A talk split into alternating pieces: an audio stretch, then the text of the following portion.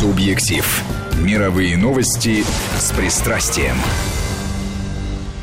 Еще раз здравствуйте всем, кто к нам только что присоединился. Руслан Быстров здесь для вас. Ну и кроме того, Петр Федоров, как обычно, по понедельникам наш международный эксперт, знающий все о международной политике и чуть-чуть больше. Здравствуйте, Петр. Здравствуйте, Руслан. Ну, спасибо на добром слове. Конечно, не все, но Будем стараться. У нас сегодня такая открытая программа, где каждый может принять участие. Если у вас есть какие-то вопросы по последним событиям или комментарии к тому, что мы будем говорить, пожалуйста, милости просим. Плюс семь девятьсот три сто семьдесят шестьдесят три шестьдесят три. Это WhatsApp и Viber. Пять пять три три в начале слова «Вести» – это СМС. А, так что пишите и звоните. Петр, я предлагаю начать с Олимпиады. Да, это очевидно. Давайте У с нас Олимпиады. с грустью, в общем, наблюдают за э, играми. Что в Европе вообще? Как там относятся к тому, что происходит? И что главное для европейцев? Э, сами ли соревнования? То ли, что э, Южная и Северная Корея вместе как бы?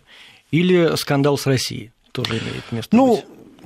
конечно, вы понимаете, что в первую очередь, когда речь идет о рядовых болельщиках, то а людей интересует, как выступают их собственные спортсмены. Немцы, конечно, радуются, потому что командный или медальный зачет, а если я ничего не пропустил, все еще за Германией. А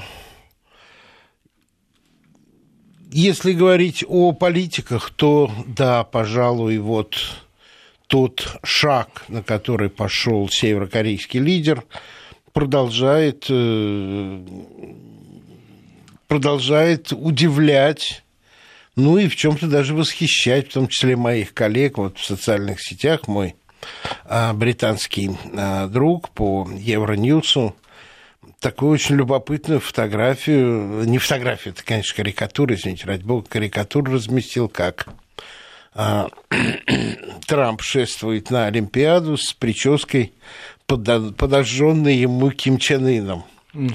Вот, поэтому это вот доля иронии того, как молодой северокорейский лидер, ну, мы с вами понимаем, наверное, не без аппарата, не без советников, но, в общем-то, переиграл на могущественного заокеанского соперника настолько, что вчера, по-моему, Тиллерсон, э, госсекретарь, заявил о том, что мы будем продолжать наше эффективное и мощное давление, но если Пхеньян готов к переговорам, мы начнем переговоры.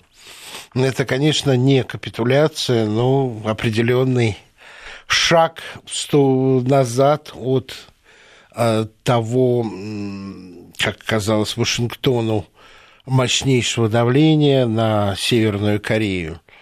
А что касается публикаций, то я бы не особо а, обнадеживался публикациями, которые появились в западных СМИ, в основном в англосаксонских, о том, что вот думали, что мы Россию изолировали на Олимпиаде, но русские везде, и русские спортсмены, и никто их не называет олимпийскими спортсменами из России, а все их называют русскими и олимпийцами. Это тоже есть, но понимаете, сделано, в общем-то, все гадкое и, я бы сказал, даже профессионально взвешено подлое для того, чтобы наши ребята чувствовали себя менее уверенно, чтобы они волновались, чтобы э, повышенная ответственность, которую, возможно, они на себя берут из-за того, что команда далеко, не в полном составе, заставляет их волноваться. Вот сейчас вот а буквально несколько минут назад я прочитал, что наша команда по керлингу сказала, что да, проиграли от того, что очень-очень волновались. Если бы меньше волновались, был бы лучший результат. Ну, пусть не волнуются, мы поддержим а, любые результаты, потому что прекрасно понимаем, в каких условиях ребятам приходится соревноваться. Но, как мне кажется, есть и определенная, пока еще не реализованная, но тем не менее э, не победа, пожалуй, а ожидаемое явление, когда из-за всего того давления, которое испытали наши олимпийцы в самых разных сферах, естественное чувство сострадание в чем-то, а в чем-то солидарности проявляется у простых а, зрителей. Этой Олимпиады, рядовых зрителей, в том числе сообщается о тех э, жестах э, сердечности и доброй воли, которые проявляют в отношении наших олимпийцев, организаторы, э, болельщики и добровольцы организаторов Олимпиады. Да, но мы, конечно, наблюдаем все равно за нашими, болеем. И правильно делаем. И, может быть, даже болеем еще больше. И правильно потому что делаем, им нужна поддержка, конечно. Потому что им нужна поддержка, потому что э, мы выстоим и в этой ситуации. Главное не э, чувствовать и изображать из себя обиженных, на обиженных воду возят. Надо спокойно пройти этот этап, понимая всю его э, подлость и несправедливость, и двигаться дальше. Еще одна тема, Петр, которую хотелось бы с вами обсудить, это то, что происходит в Польше а именно закон о Холокосте, который там был принят. Вот э, мне совершенно, совершенно непонятно это. И меня это, конечно, очень расстраивает. И даже как-то обескураживает. Что мы привыкли как-то воспринимать Европу, вот эти пресловутые европейские ценности, которые здесь все ругают, что вот все можно обсуждать, а, обо всем можно дискутировать. И тут вдруг оказывается, что нельзя. А как вы относитесь к Польше и полякам? Хорошо отношусь. И я хорошо. Я там был просто в Польше. Я считаю, что и я рядовые хорошо. поляки очень-очень даже хорошо тепло Понимаете, мы с вами, конечно, любим а, Польшу Шопена. А, мы, конечно, любим Польшу Вайды, Чеслова Немина. А если помните, была такая, когда поп-музыка была на взлете, группа Скальдой, польский джаз. Как его не любить? А, Кшиштова Зануси, конечно. А, Адам Мицкевича, мы с вами помним эту поэзию. Агинского, прекрасный полонез «Прощание с Родиной». Да что там говорить, у нас к полякам, к Польше нормальные славянские чувства к талантливому, гордому народу. Но на, приходится разделять вот эту Польшу, о которой я с вами абсолютно солидарен, о которой говорю, и режим Польши. Была же Польша Пилсудского. Это было очень агрессивное, враждебное нашей стране государство, а, которое усердно пыталось договориться с Гитлером о том, чтобы в случае войны с Советским Союзом а Украина, украинские территории достались полякам.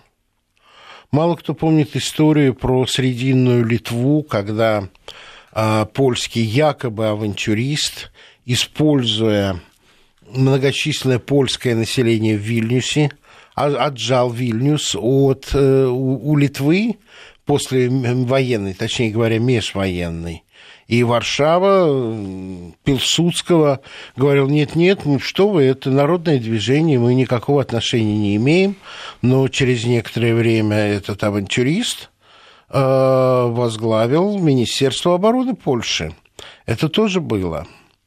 Было и то, что э, поляки, одни из немногих, Люциан Желеговский была фамилия этого авантюриста – было и то, что Польша, одна из немногих стран, воспользовалась э, Мюнхенским сговором, годовщину которого мы в этом году отмечаем, и захватила Тешинскую область Чехословакии, что позволило Черчиллю ту Польшу, постпилсудскую, но развивающуюся в векторе Пилсудского, он к тому времени уже умер, гиеной Восточной Европы.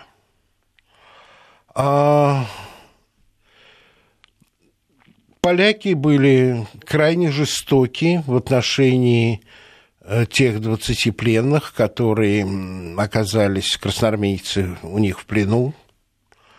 А после польско-советской войны, инициированной Польшей. Польша начала в 20 году захватом Киева. И я читал свидетельства, это ужасно. Людей бросили умирать в холодные бараки, без еды, без санитарной помощи. По некоторым данным, а, польские кавалеристы отрабатывали на привязанных к столбам красноармейцам сабельные удары. В общем, это чудовищная история. Часть э, э, красноармейцев была депортирована в Германию, но значительная часть в первую зиму просто была доведена до смерти э, польскими тюремщиками.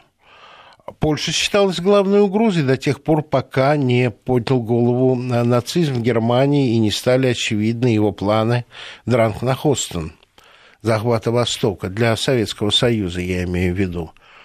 И то, что сейчас э, правительство, которое я считаю абсолютно идейным наследником э, Пилсудчины, Пилсудского – принимает такой закон, говорит о том, что Польша хотела бы откреститься от своих собственных грехов, э, заставить думать мир, что этих грехов не было вообще, и в том числе, как бы скажем, загодя откреститься от тех темных, грязных, иногда подлых моментах, о которых я сейчас рассказываю. А, разумеется, не было структур польской государственности, которые участвовали в геноциде евреев. Это верно, потому что Польша была одна из тех стран, где немцы даже не стали формировать правительство из местных предателей, как это было с Квислингом, как это было с правительством Виши Петена во Франции, как это было с другими странами союзными или завоеванными а, Германией. Э, и верно то, что сопротивление нацистам а, в Польше было. Но это не означает, что не было поляков, которые были замешаны в геноциде. Э, послевоенные погромы евреев, которые вернулись на свои Э, места жизни и пытались вернуть себе имущество, которое польское население поделило между собой. Было. Когда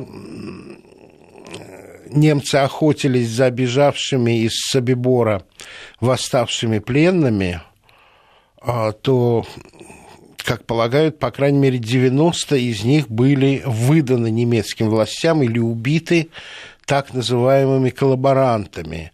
Но так э, вежливо называются поляки, потому что это было Люблинское воеводство, это э, восток Польши.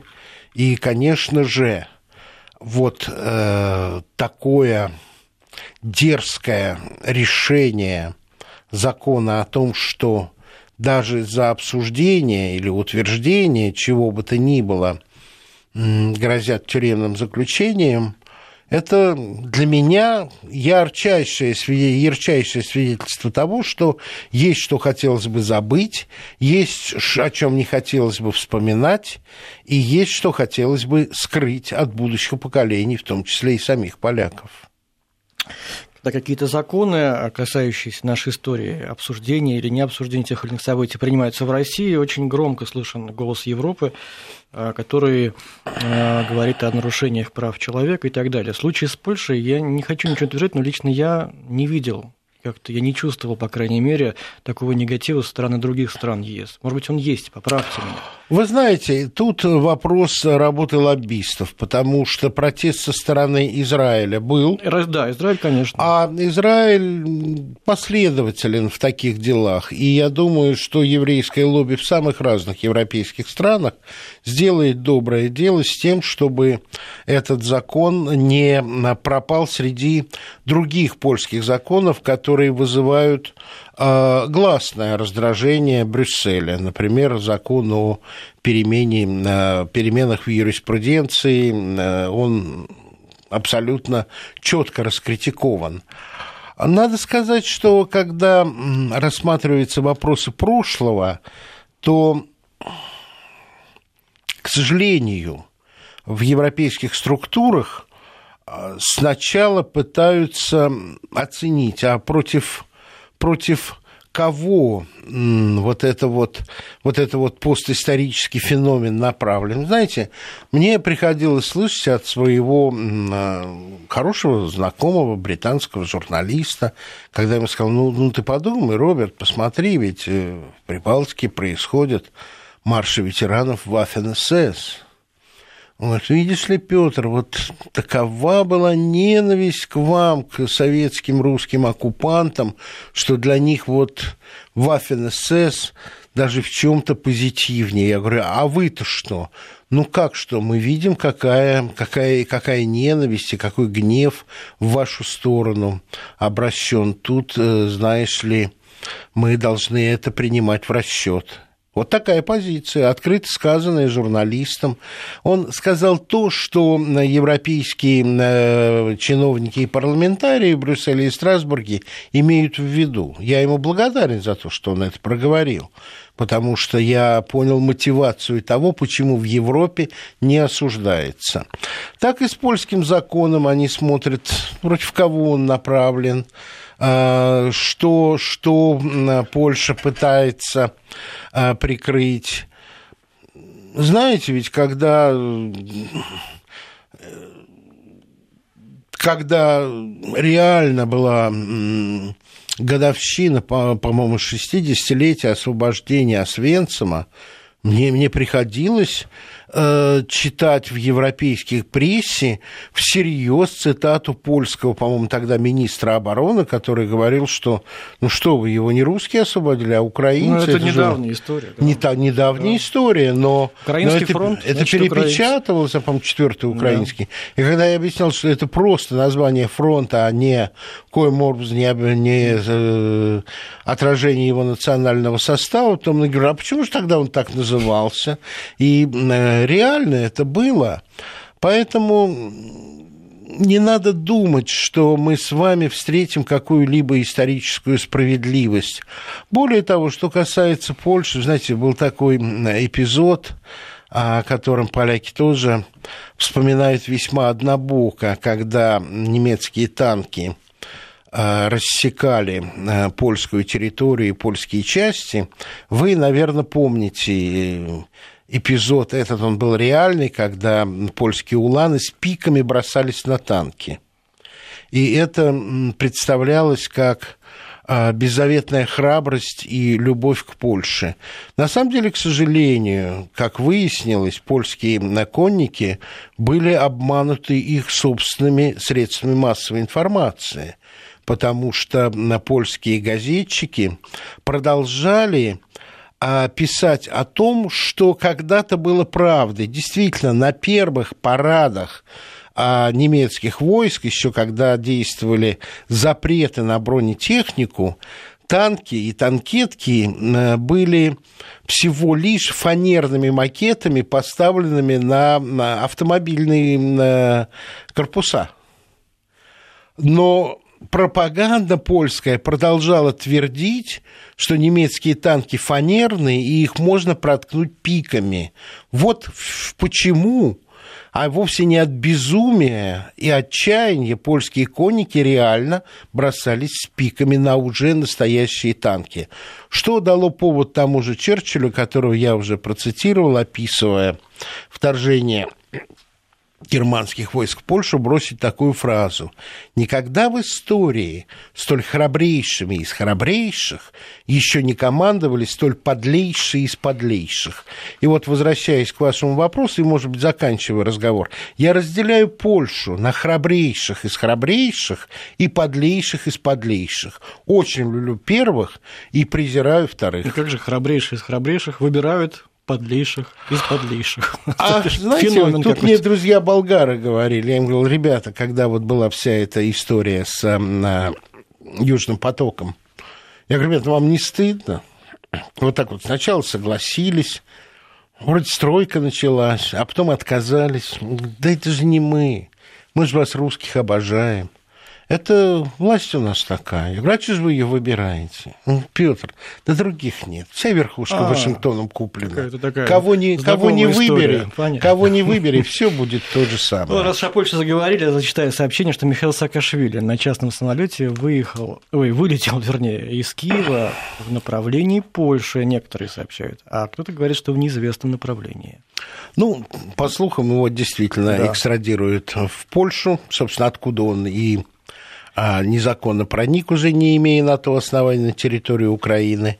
Да, полагаю, что что Грузия как бы не требовала его экстрадиции для гласного суда, но, наверное, по многим обстоятельствам реально-то не хочет этот процесс в Тбилиси против него начинать очень уж скандально, очень уж неприглядно, боюсь, а, это все выльется. А Польша, ну что ж, хорошее место, официальная русофобия, а, легкий взгляд на историю со стороны властей.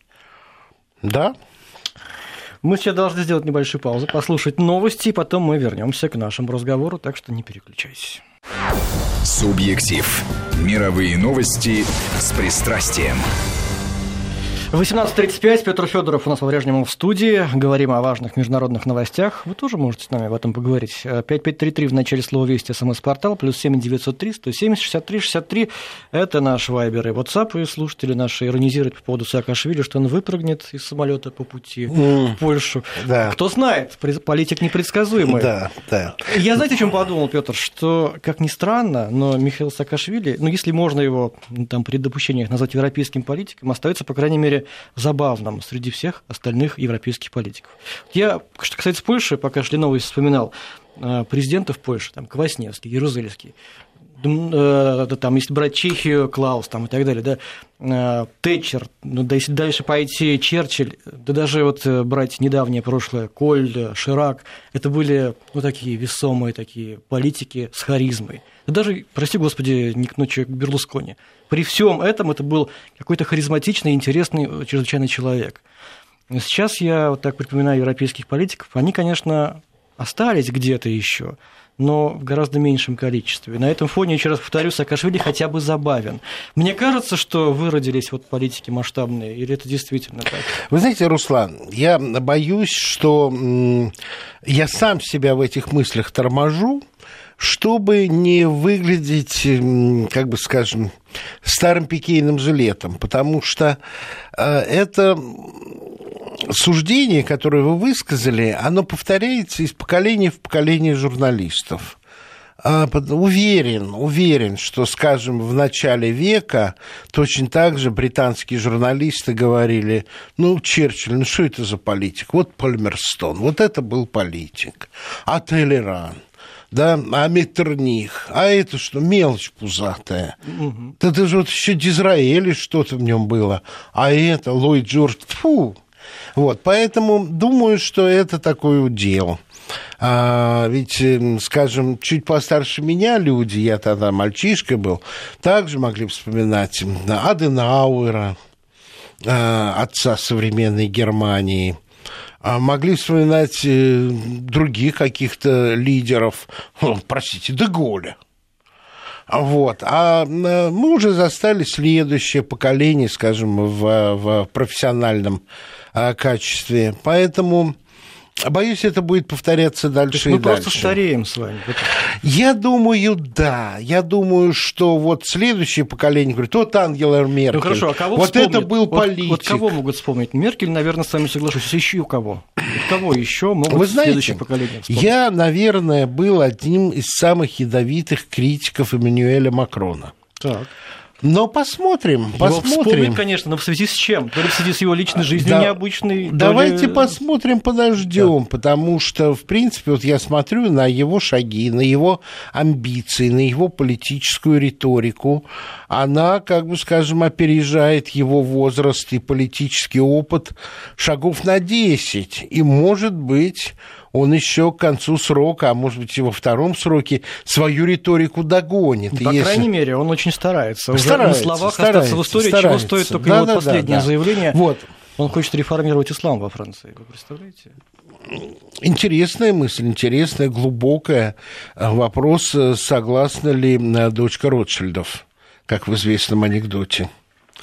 Вот. А что касается Саакашвили, я с вами согласен. Вы его назвали забавным. Его можно назвать и ярким. По модулю, без э, знака плюс-минус. А вот так типа по модулю. Галстук жевать, от самолета падать. Без... А эм, на крышах кто еще поскачет? Без э, единого выстрела. Просто вот пересек, он пересек границу и вернул Аджарию в лоно Грузии. Вы помните этот шаг? А согласиться возглавить э, область в иной стране, а потерпев фиаско в собственной, я имею в виду его губернаторство в Одессе, удачное, неудачное, умное, неумное, это другой вопрос. А, и сейчас, если честно, при всем том, что я не списал ничего из того, что Саакашвили сделал дурного в грузино-российских отношениях, у меня все-таки в душе шевелится какая-то милость к падшему, потому что он бесспорно падший. Третьего подъема у него уже не будет никогда. А, и хотя у него есть сторонники на Украине, украинцы сами про себя говорят, они очень романтичный народ, им иногда эмоции важнее здравого смысла. Это я много раз видел в студиях, в которых присутствовали украинские эксперты.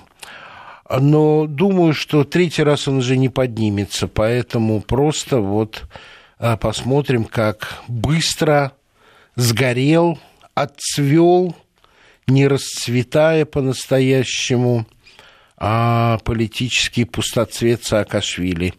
А столько, казалось, много в нем было. Но ни в одной из стран, я в этом уже уверен сейчас, хотя он еще достаточно молодой человек, он не оставит следа такого, что его будут вспоминать как политика, который той или иной нации, той или иной стране принес добро. Ну, так что касается вашего любимого Макрона, теперь мы знаем ваши пристрастия. Вы знаете, я был одним из самых яростных критиков. Так. И его восхождение, я его называл и, и тефлоновым, и собранным из лего, все. Сейчас я просто как, как ну, уже я бы сказал, с опытом и ошибок, и верных прогнозов, и неверных прогнозов, иногда сам себя осаживаю. И когда вижу, что э, какие-то тенденции развиваются не так, как я ожидал, то я не тенденции ругаю, а корректирую свои ожидания. Угу. Ну вот это последнее его заявление по поводу реформ ислама. Как вы это понимаете? Я никак это не понимаю, потому что надо все-таки обладать чрезмерными амбициями, чтобы пытаться реформировать религию, которой ты не принадлежишь. Может быть, все-таки надо взять уточнение. Он собирается реформировать государственные подходы к исламу, а не сам ислам, потому что навязать другой вере э, свои э, принципы – это, извините, путь к расколу, э, к оскорблению, а может быть и э, религиозному восстанию. Я понимаю это только так. Тем более там проблема мигрантов и так далее, она же актуальна. Ну, что значит для Франции? Во Франции, если я правильно понимаю, вот я когда там был, каждый десятый был человек с исламскими корнями. Сейчас за счет того, что рождаемость в семьях э, исламской традиции во многократно превышает рождаемость в э, гальских и, скажем, семьях французских, э, французов-европейцев, думаю, что это сдвигается еще значительно в сторону уже каждый пятый. А, но вместо того, чтобы учиться жить бок о бок, как это умеем мы здесь в России, 500 лет живя бок о бок с э, людьми мусульманской традиции, с мусульманами просто – ну, вместо того, чтобы посмотреть на другие примеры, вот так вот говорить о, о реформе. Думаю, что все-таки речь идет о реформе Э, взаимоотношений французского государства, хотя оно отделено от церкви. Вообще, в принципе, понимаете, вот в чем парадокс? Церковь во Франции отделена от государства. С какого перепуга глава государства будет реформировать одну из церквей, э, ну, одну из религий, одну из конфессий, одну из вероучений, представленных в стране?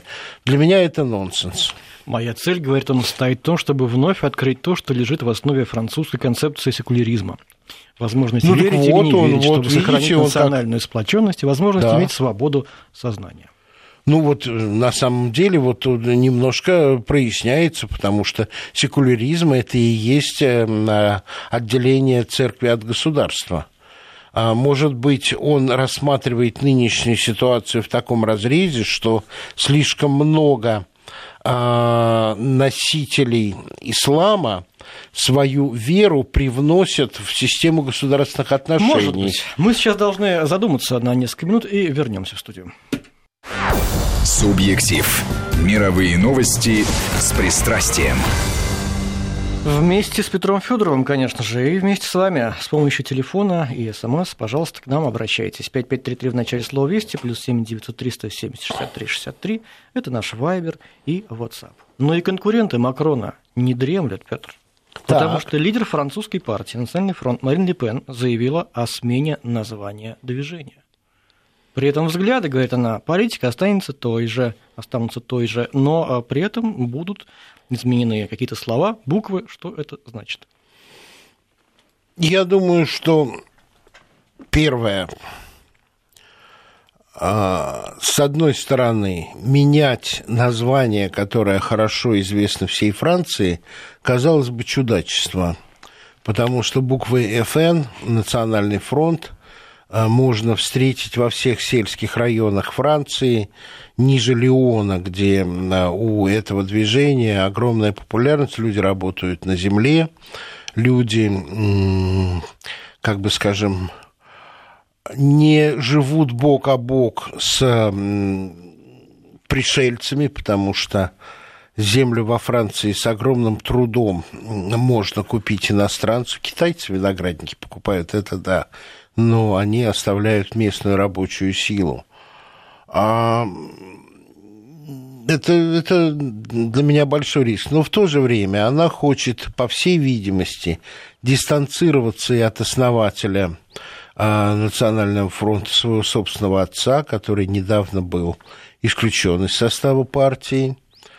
И э, думаю, что это сделано с прицелом на будущее, чтобы прошлые поражения не ассоциировались с, новым составом партии. С ее приходом ведь многое изменилось в Национальном фронте. Он стал э, менее клаустрофобным, он готов принимать в свои ряды не гальскую составляющую французской нации.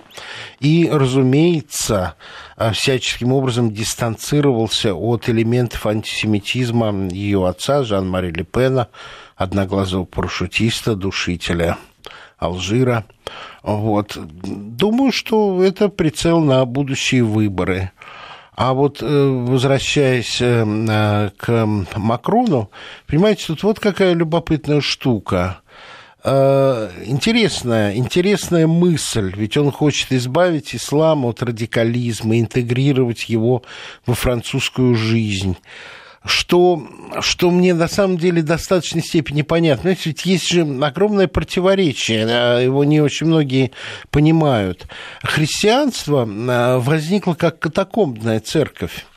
А, и отделение церкви от государства христианской может пройти достаточно безболезненно, достаточно безболезненно, потому что даже если католическая церковь с папским престолом претендует на то, чтобы вершить дела людские, в том числе и на земле, то, тем не менее, вот само катакомбное начало христианства позволяет христианам дистанцироваться от государства. У ислама другая основа социальная. Ислам в огромной степени э, интегрирован в систему власти – И ну вот не удивляет ли то, что религиозный лидер возглавляет государство в Иране, Аятолла? Он же религиозный лидер, но он возглавляет а, то, точно так же исламские нормы, потому что это религия, мало же, тоже нужно учитывать, в гораздо большей степени учитываются в государственном устройстве стран, где в основном а, мусульманское население. Если хотите, та критика, которую мы слышим от либеральных кругов в сторону а, Рамзана Кадырова, она тоже как раз направлена против тех основ ислама, которые так или иначе э, с необходимостью не позволяют быть отделенным э, учением от государственной практики, как это возможно с христианством. Это очень тонкий момент. Я понимаю, что тут должны высказываться специалисты. Но то, что затеял Макрон, посмотрим, посмотрим, может быть, у него получится. Но пока это выглядит как э, совершенно антиконституционное намерение. Почему к нему должны прислушиваться действительно люди, исповедующие ислам? Вот это вот просто... Да. Мы, мы наверное, что-то недопонимаем. Сам Нет, Макрон мы сказал, понимаем, что подробности пока не скажу. Он не скажет, не говорит подробности, да, но опасения того, что во Франции происходит разделение нации и с ростом а, населения с исламскими корнями это будет усиливаться и усиливаться, по крайней мере, ну, вы знаете, то, что я сам видел, в пригороды, населенные в основном выходцами Севера Африки, лучше не соваться. Там свои законы, там полиция рассматривается как враждебная армия. Вылазки против полиции рассматриваются как доблесть э, э, подростков. Северной Франции вы имеете в виду? В пригородах Франции. В пригородах Франции. В пригородах, в пригородах Парижа, в пригородах mm. Леона. В Марселе галы вообще уже составляют меньшинство среди населения. Французы гальского происхождения в Марселе уже в меньшинстве. Их меньше, чем остального населения. И в этих условиях ну, вот Макрон, наверное, и думает о том, чтобы не прийти к тому, чтобы, как в одном романе, была бы в Париже мечеть Парижской Богоматери. Может, он сам собирается ислам принять? А кто его знает? Ну да, это, конечно, забавно. Будем внимательно за этим наблюдать. Ну, еще одну тему, которую можно затронуть, к сожалению, у нас э, не так много времени остается. Климат начинает играть все большую роль в глобальной торговле. Чиновники ЕС заявили, что Евросоюз не будет заключать торговые соглашения со странами, не ратифицировавшими Парижское соглашение. Ну, что а я могу? США же Нет, они, То есть они, они и подпись свою отозвали. Европа поругается теперь с Америкой на почве климата. Вот, знаете, что не поругается они найдут форму, какую, что-нибудь да придумают, потому что с Америкой ругаться, ну, никак нельзя. Могут поругаться со всеми другими странами, но не с Америкой. А вот то, что, скажем, э, прохладная зима, несмотря на глобальное потепление, заставила пересмотреть или да, пересмотреть отношение к э, сотрудничеству с Россией по закупке газа, это точно. Вот это вот тоже сели, подумали, сказали, нет, ну, смотрите, ну, ну это же все-таки а и дешевле, и надежнее. тоже его не ратифицировали.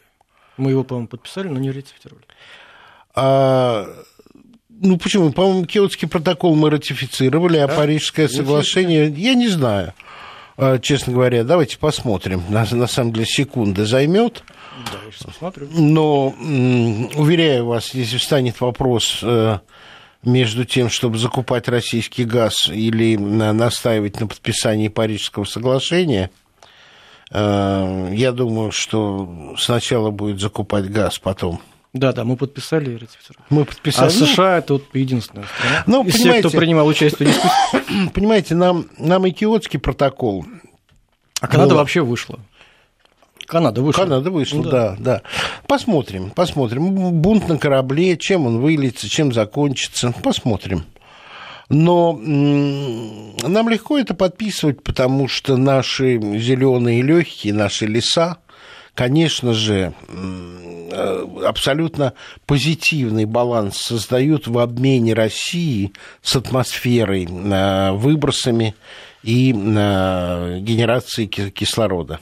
Угу.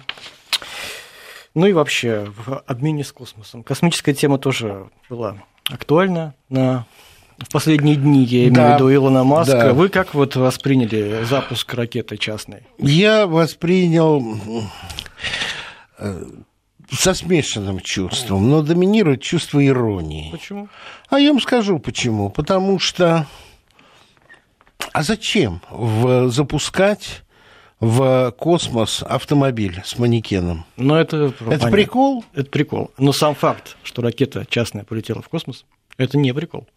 Ну и ну и полетела, и что? Спустя больше, чем 50 лет, как полетела нечастная ракета. Ну, ну можно сделать, можно сделать ракету, да, ведь, понимаете,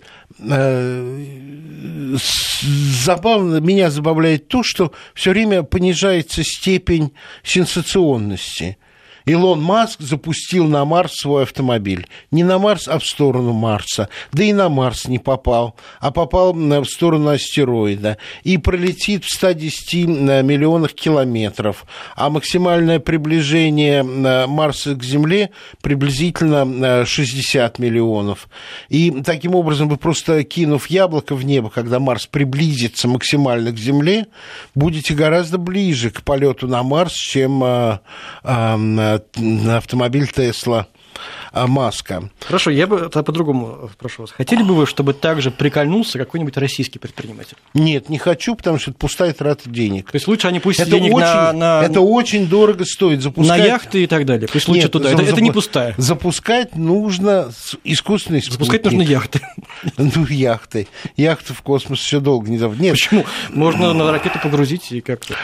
Для меня это трата денег. Ни научного, ни никакого другого смысла в этом нет, кроме как демонстрация своего успеха и надежда на то, что автомобиль Тесла будут больше покупать. Вот, вот мое отношение.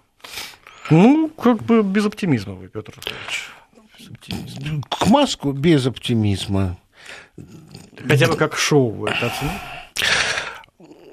Ну, вот понтов не жалеть. Вот если в таком направлении жить, то молодец. Ну, в чем-то, конечно, молодец.